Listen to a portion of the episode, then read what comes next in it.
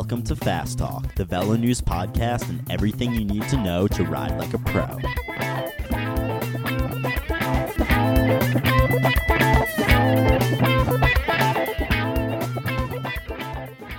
Fast Talk is sponsored by Quarq, maker of kick ass bicycle technology systems. Now, with Quarq Prime, you can hit the ground running. Bicycle makers are shipping bikes with the new Quarq Prime Power Ready crankset. Add the affordable Quarq D0 Power Meter Spider, and you are ready to achieve new personal bests. Ask your bicycle dealer about Quarq Prime. any break I get into, I work with it because even if I get lost from the break, I'm still going to be ahead of the whole field, and that's how you gain experience. Because even if you're in that break, it doesn't necessarily mean that that exact break composition is going to make it to the line. There's still however much left in the race to actually decide if you want to get away from the break or if you want to keep the break together. Do you need to stay with the break? Can you go solo after this? Are you even capable of doing anything or just staying on the back and trying to follow? So there's a lot of components that come into play, but for me, I would always suggest just riding at least the first 5k to establish a gap. Hello and welcome to Fast Talk, Velo News training podcast. I'm Caley Fretz, across the table as always from my co-host Trevor Connor. Today's episode, we're talking about breakaways, how to get in them, how to make them work, do's and don'ts. With us for some extra insight are Tom Squidgens. Squidge.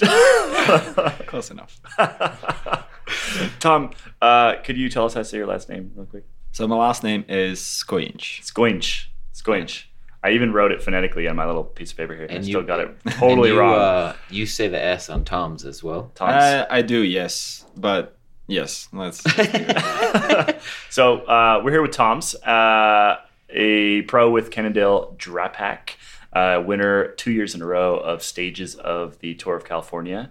Uh, you may remember the breakaway this year. Uh, it was quite an excellent effort. And so we brought Toms in to provide a little bit more insight into how to make breakaways work.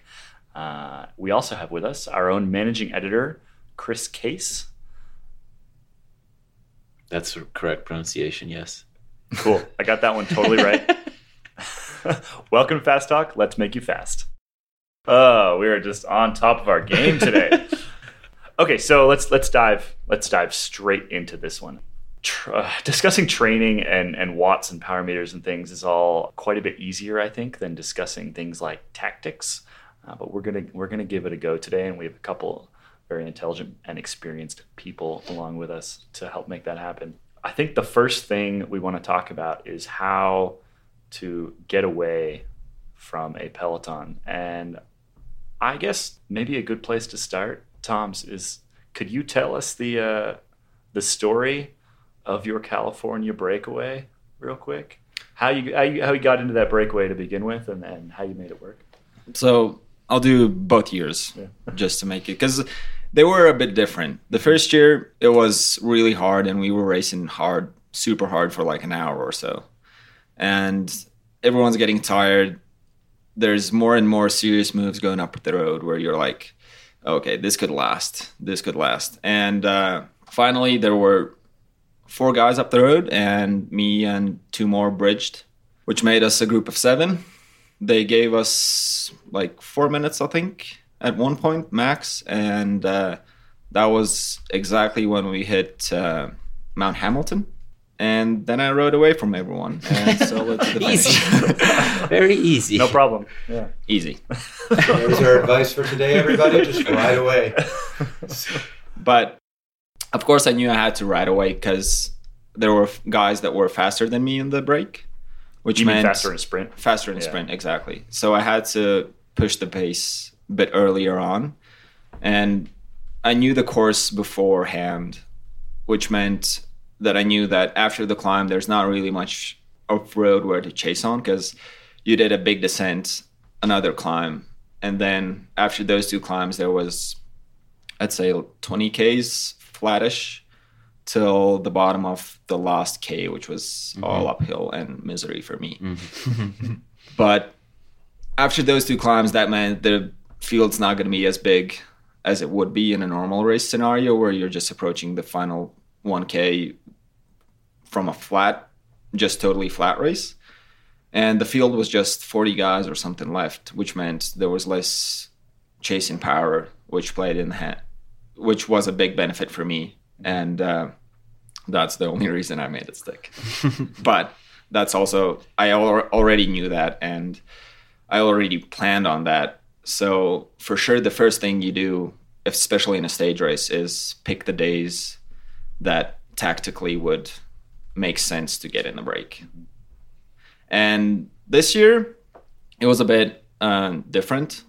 I would say it was harder actually, just because the first 40, 50 Ks were flat. So it meant that big groups were going all the time. And it's a lot harder to get in a break because it's harder to read the race, which break is going to be the right one. However, when the group is single file, you know it's you know that everyone's going really hard, and if someone can accelerate, then not a lot of people can follow. And this year we were a group of I'd say almost 20 guys off the front, and we didn't have that big of a gap as I did the year before. I think we finished like 30 seconds, well, within a minute, I think, from the field whereas before that I had more than a minute for sure. And this year, the difference was that I didn't come to the line alone. But yet again, I knew that I'm faster than the two guys I was with, so I could commit myself to the break and just wait for the final 200. You said you also said that you, you have to pick days really carefully in a stage race. Uh, so a race like California, let's let's just continue to use that because I think our listeners are probably pretty familiar with it, and obviously that, that's what you can speak to most directly. Did you go into those those races with those specific stages in mind, or do you wake up that morning and say, "I feel like Rocky Balboa today, and I'm just gonna go for it? Is it how planned is it? I guess for me, it's usually very planned. but at the same time, you have to look at how the race develops. It's not always that the days you pick before the race, three weeks, four weeks out, are the days that will succeed. However, both years, those two days I had picked in advance. They weren't the only days, but reading the peloton, reading the ra- the day before the racing, how hard or how easy it was, you can also tell what the race is going to be like the next day. So about a year back, a pretty stunning writer at VeloNews wrote a piece about uh, breakaways and referred to it as an. Who an was art that, form. Trevor? Who was that stunning writer at VeloNews? I think it just says staff at the bottom, doesn't it? Oh yeah. Sorry to interrupt. We, we take pity. Is that what that says? so Caley wrote that breakaways are really an art form. Uh, that there's a lot of other elements of cycling that they're about strength. They're just about how hard you can go. But breaking away is all about finding that right move, going at the right time, knowing how to to be in the break, when to how to size up your opponents for the win. So it, it's really there's a huge art form to it. And what's fantastic is to hear what it is like a, at the pro level. But I'm going to come in as the coach here. And when you are at the masters level, when you're at the, the local categorized races, it doesn't always work so seamlessly. You start seeing people chasing down their own teammates. You start seeing people getting on every move. So, what would be great is let's now talk about for a, a lot of you out there, our listeners who are going to be going to the race on the weekend. How do you identify the move? How, how do you know when that's the riders you want to go with? Or how do you yourself know when's the right time to break away in a race? So, let me throw that out to, to oh all my of goodness! Wow, wow! I think that. uh, well, so all of us in this room have done our, our fair share of bike racing. Probably not uh, as many bike races or quite as well as Toms has, uh, but we've we've done our, our fair share of bike racing, and I do. You're right. Amateur amateur racing is a totally different ball game from what we see in the pros. I mean, Toms, do you do you chase your own teammates down all that often? No, that's not generally the idea. So you, you came up through the juniors and and the U23s though. Did you ever run into that kind of stuff? And then obviously once you get into the pros, maybe we can learn about amateur racing a little bit by where you've been, if that makes any sense. Do you do you remember dealing with that when you were younger? Yeah. When I was a junior, of course, there were times when teammates were chasing me. And I think, well, anyways, practice makes perfect. That's first of all. But the more you race, the more you'll realize, oh, that was the right move. Oh, that's the moment. And just like kind of roll back the dice a little bit and see what happened before the move. How did the move actually succeed? And it, it is different in amateur racing than in pro racing. Because usually in amateur racing, when a break goes and gets 30 seconds, they'll get more and more and they'll win. so for me, when I was racing as a junior and saw a teammate chasing me, I would just not ride at all because I knew that he was committed to bringing the break back. I'd never chased a teammate just because I use up my energy helping my opponents, which in turn makes also me have less energy. So I would just play, even if I wanted to chase my teammate, I would just try and get someone else to do it sort of and make them do the work. And once they did, then I'd go. Maybe the best way to think about this is you described sort of the two different ways of getting into breakaway as, as the first being like this this artistry that maybe works slightly better in a pro context and the second being brute force. And i think it seems to me at least from from what i remember of, of amateur bike racing brute force tends to be the winner uh, in the amateurs, just simply because it's a little bit less organized, uh, and that tends to work Right. a little bit better inside chaos. And, For sure. And, and, and to add to that, so I mean, I, I'm coaching a lot of masters athletes, a lot of people who are racing the local races, or basically coaching a lot of guys who aren't at the Tour of California. And one of the things I really see with them, they believe that you, you have to look for the one perfect move. That you sit there in the race the whole day, all of a sudden you go, that's the move, you jump it, and you're in the breakaway. And if you, you miss that perfect move, um, something was wrong, and you have to figure out what you did there. Where my experience, what I always tell them is if you want to be in the breakaway, you're going to have to make a lot of moves. You're going to have to go with a lot of moves. You're going to have to attack multiple times, and probably several of them are going to fail until you finally find that right move. You know, that's certainly, especially when it's a little more chaotic at, at the, the not pro ranks. You have to do a lot more of that, but I'm sure that's also true at the, the pro ranks. where- Oh, totally. Yeah, there's both of those days when I've won in California, I've made several attacks and been in several moves off the front for different periods of time, but there's definitely not that one golden move which you you're to lift your butt up and suddenly be in the break and win. But at the same time, you have to be very conservative. I think, especially in amateur racing, from what I remember, and that wasn't that long ago because it's my first year pro actually Yeah. is uh, you have to let the first one third of the race go. You don't you don't really move because the one the first first part of the race usually ninety five percent of the time everyone's everyone has fresh legs. Everyone feels like they can win today. Everyone's going full on, so nothing really sticks.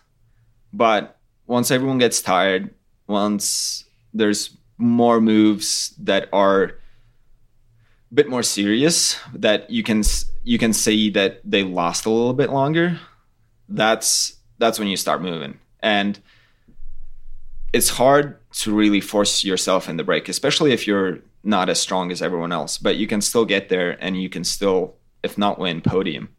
Right. and to do that you just have to be smart and not attack not be the first one to attack.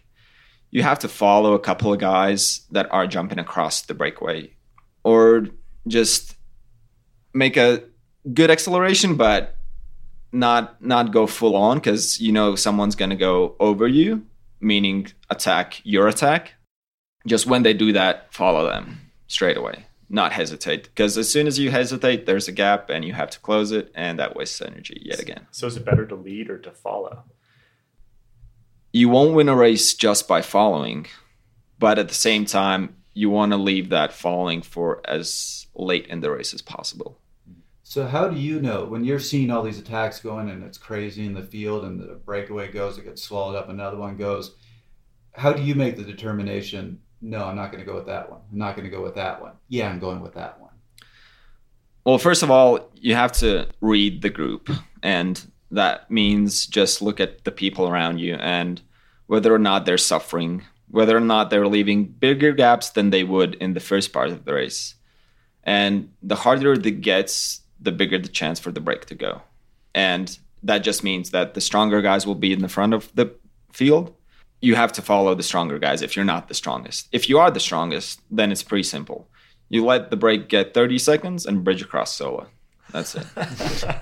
I think I think um, in a sense that could be one of the bigger differences as well between pro and amateur racing is that you're racing against these guys all the time.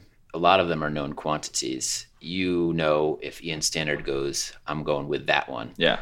Amateur racing, some locations, yeah, you might be racing against the same people all the time, but a lot of times you're not racing against known quantities. You don't know who's strong. You don't know if that's the right move because rider X is in there or not. So you have to just be observant of how they are riding, what they look like, what they're doing, how they're moving and positioning themselves because you, those are little cues as to what k- kind of a rider you're dealing with and whether you want to be with them or not. And of course, everybody's results are online too now, so hmm. you can do your research beforehand and, and get a get a sense of people there as well. Probably a pretty good argument for developing a poker face then, right? Oh, for sure. But at the same time, you can have as good a poker face as you want, but that gap between your front wheel and the back wheel of the guy in front of you still opens. Right. And that's a much better indicator than, the, than your face. Yeah, yeah, for Yeah. sure. Huh. So another thing also when you're dealing with uh, if you're in, in an amateur race where it's going to be a little more chaotic and you don't know the people out there, one of the things I always tell the athletes I coach is you really have to read the field, and this is true in the pro ranks as well, but especially in the amateurs when you you don't necessarily know oh that's a guy to go with, and you don't really have that sort of an idea. Really watch what's going on with the field. As you said, don't go with the first breakaway, but watch how the field responds to the breakaway. If, if five guys go up the road and the whole field's just like, ah, I gotta go get that, and they're chasing it down really hard, you know, nothing's probably going to happen right now because the field's chasing everything down. If you see a couple guys go and the field's looking at one another, nobody seems to want to do anything, and they're kind of sluggish, means field's getting a little bit tired. They've done a lot of attacking. Nobody seems to want to chase it down. Now maybe you have a chance of getting away. So read the field a little bit before you decide when you want to try to attack, when you want to try to make a move. I think uh, another interesting component there is pro racing. There is somewhat of a pattern to it. It's almost every stage or every race there is a breakaway, and there's this establishment of a space and a uh, uh, understanding there. Not every amateur race has a breakaway. You know, you could go the entire day and it's just a race of attrition. Or and- at least nothing or- significant. right, Yeah. nothing significant. Or there's attempt after attempt after attempt, and there's a, a- immediate chase, immediate chase, immediate chase, and you get that sense. It's it's better to just be patient and, and wait for the end of the day and use your bullets then instead of going with all these moves that aren't going to work. The other thing I will tell you in a lot of amateur races is there are very predictable points in the race where people are going to decide to attack. If there's a hill on the course, they're going to attack and try to break away. Likewise, everybody wants to, they don't want to take a big risk of breaking away an hour ahead, uh, an hour before the finish. So everybody's thinking 20 minutes before the finish, I'm going to catch everybody off guard, I'm going to attack and, and break away. When you get to that 20 minute mark, the entire field just speeds up and nobody breaks away. Nobody's caught off guard. What you actually want to do, and especially in, in a race that's less organized, uh, where there, there aren't really teams controlling it, think about what seem like the good places to break away. Don't break away there because everybody's thinking about those points. Look for the points on the course or in the race when nobody's expecting it. At those times, times if you attack, a lot of people are going to go, "What an idiot! He's attacking at the wrong time," and they're just going to let you go up the road. Well, also you kind of have to play to your strengths. Yes. Our coach used to draw this diagram, well, three diagrams. One was hill in the beginning, flat after, hill in the middle, flat after, and hill at the very end. And he would ask, "Well, so what's our tactics?" Because well, we're from Latvia; it's totally flat. There's no climbs, so you can't go uphill. It was purely hypothetical. Yeah, yeah, exactly. so the first one was get dropped in the first climb, chase the whole way, catch the group, sprint. The second one, the hill is in the middle. Try and get in the break in the beginning. Success, no success. Get over the climb, chase again, catch the group, sprint for the finish. And the final is just get in the break and try and survive the climb. So you got to play to your strengths. If you know you're good on the hills, uh, there's no waiting. There's no reason to wait for a sprint. If you know you're a good sprinter, try and s- anticipate the moves and just try and keep everyone together and have a couple of teammates maybe hel- helping you and just wait for the sprint. I think uh, the, the the the other side of that, particularly for amateurs, is to look for races that look like they're going to suit you. So, Yes. you know, that you're not a pro. You don't have to go to every single race that that that Charly Wegelius tells you to go to. Uh, unlike Toms here, uh, you can just go to the ones where you think you have a pretty good shot. Uh, and you know, if, particularly if there are two races in a weekend and you're a sprinter, don't go to the criterium. Like it's things like that where set yourself up for success, and then you can use your hopefully use your smarts and your strength to try to get in, in the right move. I once heard, I don't know if it's a famous quote or not, but you attack when it's hardest, when everybody's Was that a suffering. Bernard Hinault? It Maybe. may, maybe it was, and I don't know if that is something that you you think about or follow that that rule. Yeah, for sure. Like as I said, when it gets hard, that's when the break will go. And one of the like really significant things to look for is if there's a break of 5 that's super dangerous or whatever, a really dangerous break and Fields chasing really hard to get it back. As soon as the break will get caught, there will be that moment of hesitation if everyone's already a little bit tired where you go. Mm-hmm. Because everyone spends so much energy trying to chase the break that once they get caught there's nothing left. Yeah, and I I think that strategy is is helpful for amateurs as well. It's like if everybody's patiently waiting because that climb's about to come, and everybody's sitting there and sitting there, and then the climb comes, and then everybody has the energy because they've been resting a little bit, then your chances of actually breaking away are a lot less Yeah. because there's a lot of fresher legs. Whereas if everybody goes crazy up the climb and they stick together and then you decide now is my time to go because everybody's cracked that would be a wise strategy yeah especially if the climb doesn't go straight away into a downhill right because once you hit the top of the climb everyone's like whew made it. But actually the acceleration you make right after the climb just because it's from 10k an hour to 40k an hour is the hardest to follow. And you can definitely tell also very much so in pro racing that that's when the big guys go. And that's who still has that energy goes. Same as with intermediate sprints. If there's an intermediate sprint everyone goes crazy for if you attack after Mm. if you can't attack after but someone is attacking that's when you follow How, how do you know when you get into a break that this isn't going to be one of the ones that just gets brought back immediately? Or can you know? So yeah, um, for sure in amateur racing, there's not teams that are as um, they're just not as As organized? as organized. yeah. yeah.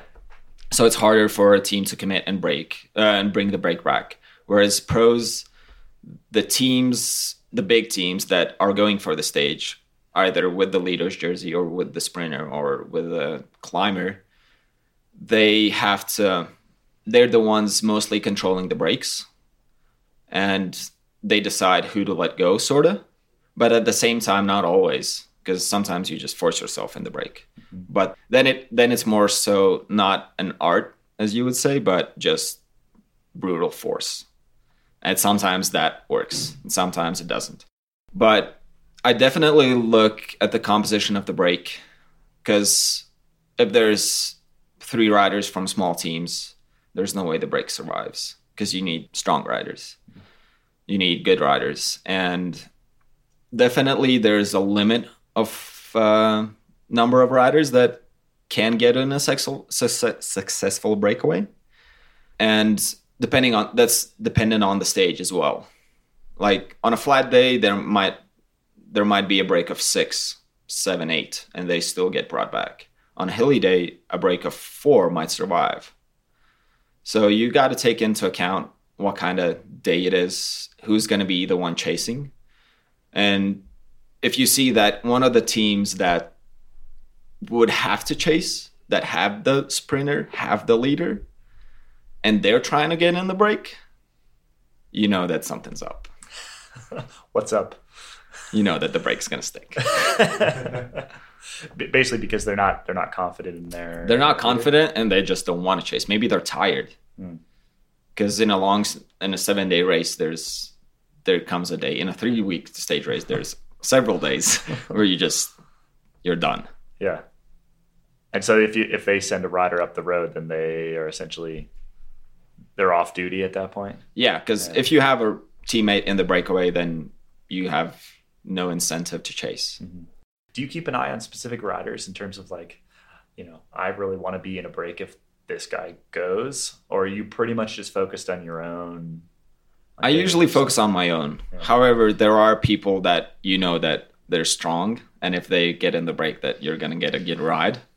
So for sure, there's more incentive in getting in those moves when there's some big guys up up ahead. Whereas, like for example, in uh, one of the Italian one days I did at the end of the season, we had a big break just got brought back, which means it was really hard for a long time. And I saw Ian Stannard go. And when he goes, you go. so it ended up being me, Ian Stannard, two more guys that were from smaller teams, and one big trek guy. And we we were just rolling at like 52k an hour, just like nothing. But the Peloton brought us back because they knew that that was a serious move. Right, right. So it's this it's this kind of odd balance between you need to be strong enough and not sort of but not dangerously strong. Is that if that makes sense? True. You know, because then like they see Ian go and that that's it. But also for us, the bad thing was the teams that were represented in the break. Trek, right. they had good riders there, hmm. and Sky had good riders there, and we had good riders there, which meant three big teams with riders up the road. That put pressure on Tinkoff and Astana to chase it down because they would have to do the majority of the work. So they were like, "Oh, we're not doing that.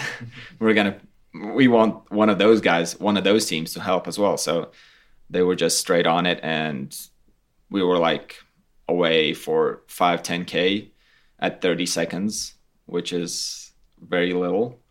But at the same time, they can bring us back and we can get further. We had a chance to talk with retired professional rider Ted King, who's no stranger to breakaways himself. He agrees that there's a lot to be gained from watching and keying off other riders. There's a lot of negative racing at, at that level, shutting everything down and not letting certain breakaways go, not letting certain teams go. But sort of regardless of the peloton, regardless of the race level, there are certain guys, Cat 5, Cat 1, Domestic Pro, World Tour, who are known to be in the breakaway, and you can really key up on those guys. And as I'm talking about being in uh, certain strengths, climbing breakaway, uh, climbing, sprinting breakaway is also a strength. And there's certain guys who just have that the knack. Yeah, like I said, queuing up off them and learning from them, not being dumb and wasting energy in rolling off the front and putting out 450 watts solo as the peloton is two seconds behind you. Cut your losses there and get ready for the next one.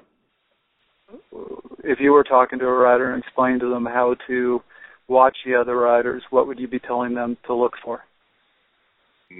Watch, watch where people make a move, basically where they go from being the peloton to doing something extraordinary. Right, being an individual, watching watching somebody go from the peloton to an individual, uh, whether they're attacking, whether they're trying to go into the breakaway, and look, learning from what they're doing. Does that make any sense? Yeah, the peloton is a hundred a hundred people, and they are the peloton. And it's not until somebody's doing something outside of the the rest of the pack that makes the race unfold. So learn from what people are doing in that situation, whether they're a specialist of any kind, cue off them. Or if they're being dumb, like we talked about what dumb is, then cue off what a dumb move is. And don't waste that sort of energy. So you just jumped into the breakaway. You got 15 seconds on the field. So that initial bit when you say, "Okay, I'm just going to work with the breakaway." How do you get away from the field? How do you prevent the field from swallowing you up? all the all the riders just have to commit. If someone is not committing, as soon as one rider doesn't, then another rider is doubting. A third rider is doubting, and the breakaway is done. How how vocal do you get at that point? Tell us the things I, you say. No, I don't usually get vocal. I usually, I, I sometimes say, let's just get a gap. Just get a gap, then figure it out. I don't usually yell, but we all get, we all, we've all been there where it's too heated and you're like, Right. God damn it. I want to be in this move. I want to make it work. Why aren't you riding? so We have bleep technology as well, just so you know. My favorite one that I unfortunately got was uh, they rape people like you in prison. Wow. bleep bleep bleep bleep. But like for me, for sure, if you don't want to ride with the breakaway, why would you even be there? Like, what's the point? Just sit in the field and wait for the sprint. Or, of course, if you have a teammate that's preparing for the sprint and you just want to kill the breakaway, well, you got to rid- get rid of that guy. So what I'm hearing from you, which I agree with 100%, if you jump into the move, don't think too much. Just put your head down, go really hard. You're going to have time later to think and figure out the people you're with and how to win the race. But first, you just got to get that gap in the field, get that minute. Yeah, exactly. That's the brute force part. You use, you use the term "gave us four minutes" when you were when you were talking about your your breakaway last year. Can you talk a little bit about the reasons why a peloton might give you four minutes? I mean, So- that's to to the layperson that seems a little bit odd, and we certainly see- we see it happen in, in Grand Tour stages, right? Like the, the breakaway goes away, and they and they're given a certain amount of time. Is there somebody in the peloton that's deciding when that happens? So that's one of the big dif- key differences I'd say between amateur racing and um, pro racing is that especially on days when the breakaway has no chance of surviving, meaning flat days when sprinters are going to ride for a sprint or mount tops. Well, I didn't say no chance, but little chance of surviving, where it's one of the key stages and the key riders want to win. Then the peloton might give a breakaway 10 minutes and not worry about it. And why they do this is because if you, you keep the breakaway at one minute then it's really hard to jump across. Well I mean really easy. easier really easy to jump across to the breakaway which would make the breakaway more dangerous. There would more be more people in the break and so on and so forth and people just keep jumping across, jumping across, and the breakaway would get out of control. So they would have to close it down. That's why they give more time, at least three, four minutes, which means that in the peloton, when you start chasing, you're going fast. So no one can make a sudden acceleration and gain a minute. So that's actually the control in the chaos, so to say. All right, so I think we've covered how to get in the move pretty well. It's all about timing, sometimes about strength. Uh, definitely play to your strengths. If, if you're a good climber, go on a climb, etc. But once you're in that move, you have to decide whether you want to work inside it and whether you actually want it to succeed, whether you think you can succeed, and how much energy you want to put into that breakaway. So the next question is how do you decide if it's worth working with the guys or girls that you just found yourself in a breakaway with? And something I want to add to that, that that gives us a bit of a transition from what we were just talking about. I tell athletes all the time don't spend too much time in the field trying to decide if that breakaway that's riding away from you is the right move or not, because eventually it's going to get really hard to bridge across. So Instead, if you get a bit of a sense of that might be the right move, well, it's only 10 seconds away from the field. It's better to jump across get in the break. And once you're in the break, then decide is this one that I want to work with? Do I think this is a move that's worth wasting some energy for? Don't spend too much time thinking about it until it gets too late when you're in the field. Well, I guess the, the, the, the basics of the answer come back to who you're in the break with, whether you think it's chances of success are particularly high, and then if it is successful, where like where you think your chances stand in in a finish with these guys, right? So, Tom, let's go back to your to your California ride. This year was was the big started as a big group, correct? Yeah. You get into that group. Do you, do you do a bit of see who's around, see who worries you, see you know do you know generally who you can take in a sprint and who you can't, and who you're worried about and who you're not? A lot of times you don't, but at the same time, everyone well especially in pro racing there's so many directors and everyone has a director following them and results are just a google search away actually. I don't think that happens too often but you can tell a little bit from a build of the rider. You can tell by your strengths and you can tell as the race goes on who's suffering a little bit on the hills who's pulling hard on the flats and just read the riders around you you can't tell that in the first 5K. So any break I get into, I work with it. Unless I know I can win in a sprint, I work with it because even if I get lost from the break, I'm still going to be ahead of the whole field. And that's how you gain experience because even if you're in that break, it doesn't necessarily mean that that exact break composition is going to make it to the line there's still however many kilometers left, miles left to. You can do kilometers. there's still however much left in the race to actually decide if you want to get away from the break or if you want to keep the break together. Do you need to stay with the break? Can you go solo after this?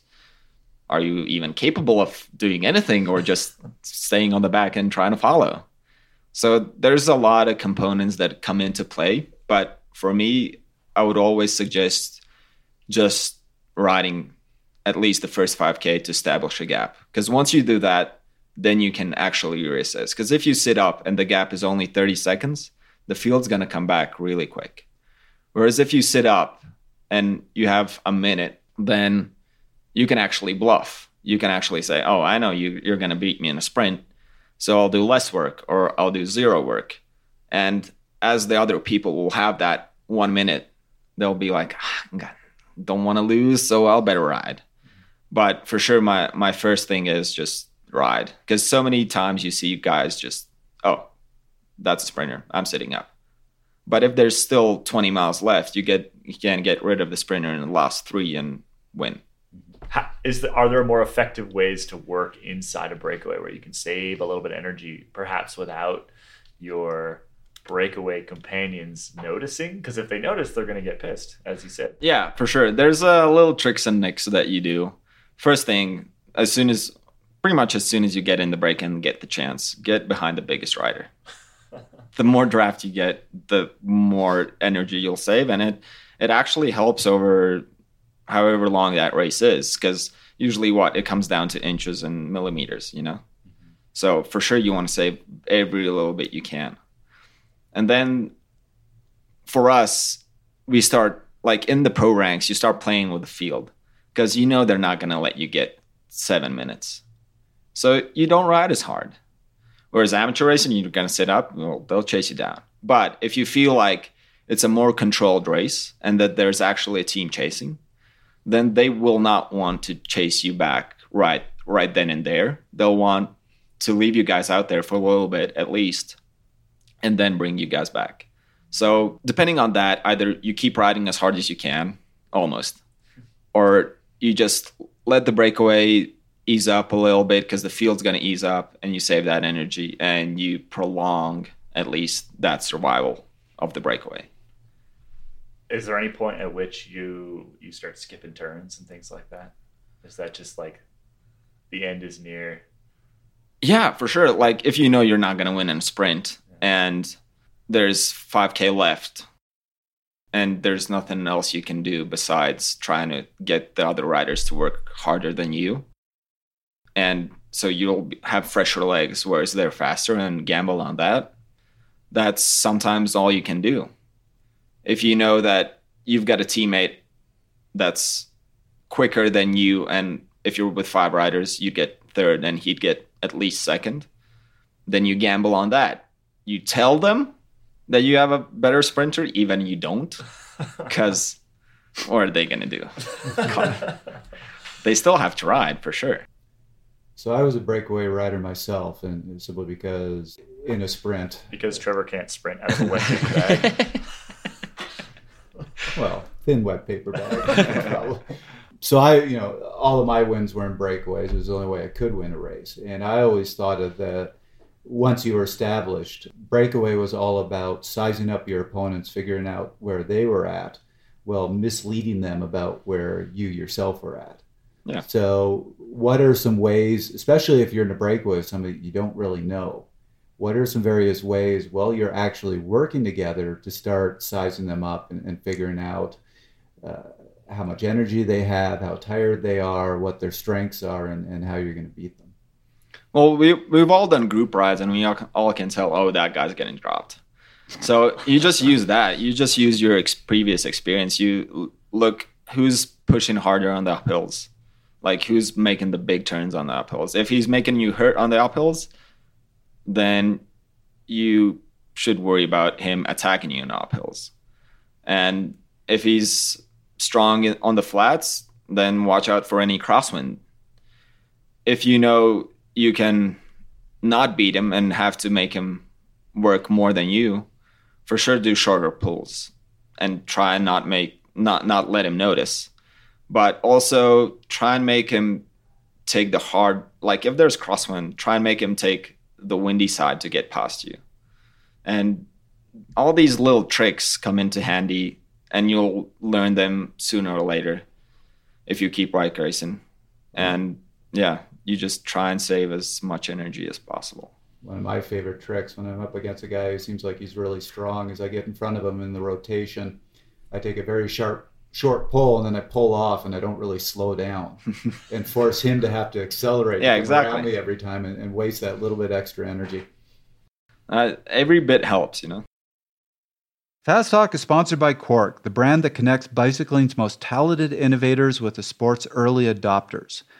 Power meters, Quarq Qollector, ShockWiz, and the Qalvin app are a few of their great ideas. Quarq continues to refine its fast track pipeline for new products and innovations, so be sure to follow them on Facebook, Twitter, and Instagram. Yeah, so as you've probably heard uh, over the last couple episodes, we've had Quarq as a presenting sponsor, which we're pretty stoked about because Trevor and I are both we're both pretty big fans of Quarq.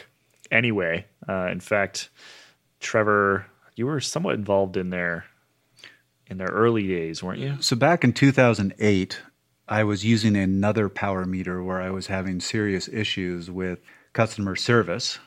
Short version is my battery was starting to go dead, and by the time my battery finally got fixed, it cost me eight hundred dollars.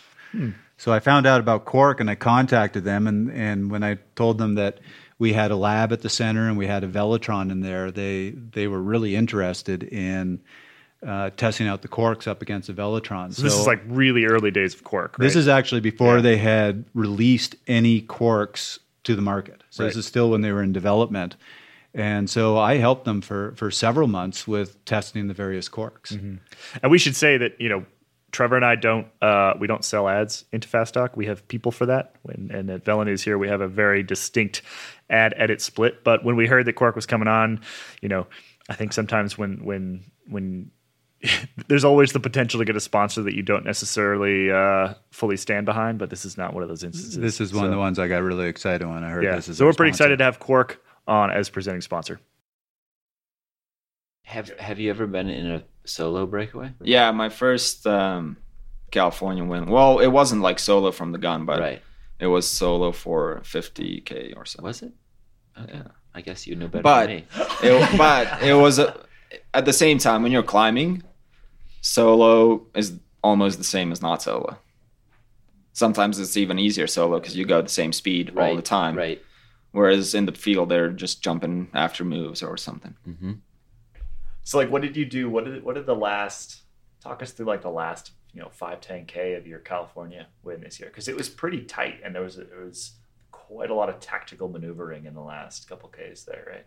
Yeah, so there was three of us up the road, and then the breakaway that we left behind chasing, but the field wasn't that far off.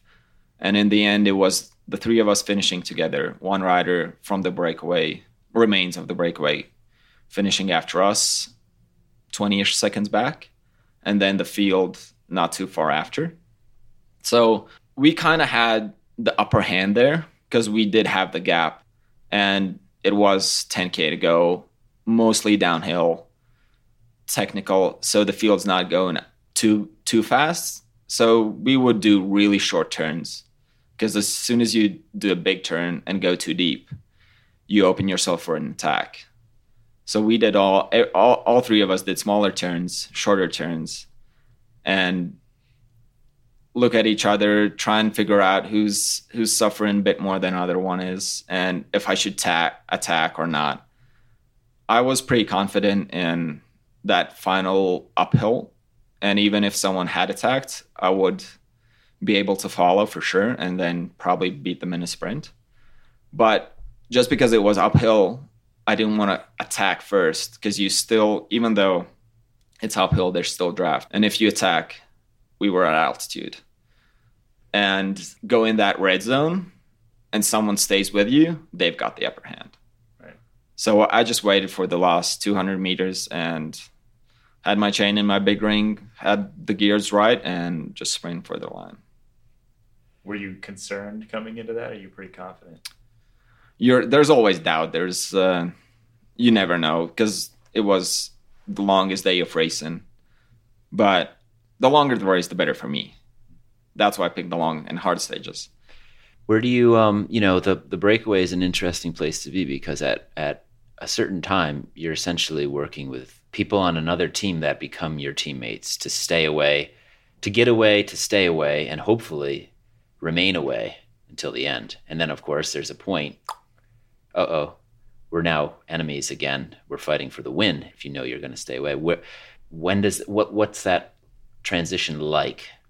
it's a slow transition for the most part, unless it's like yeah, there's no like bank. Oh, now we're teammates. Now we're done because you still there's not a lot of times you have that gap so much that you can play around as much as you want.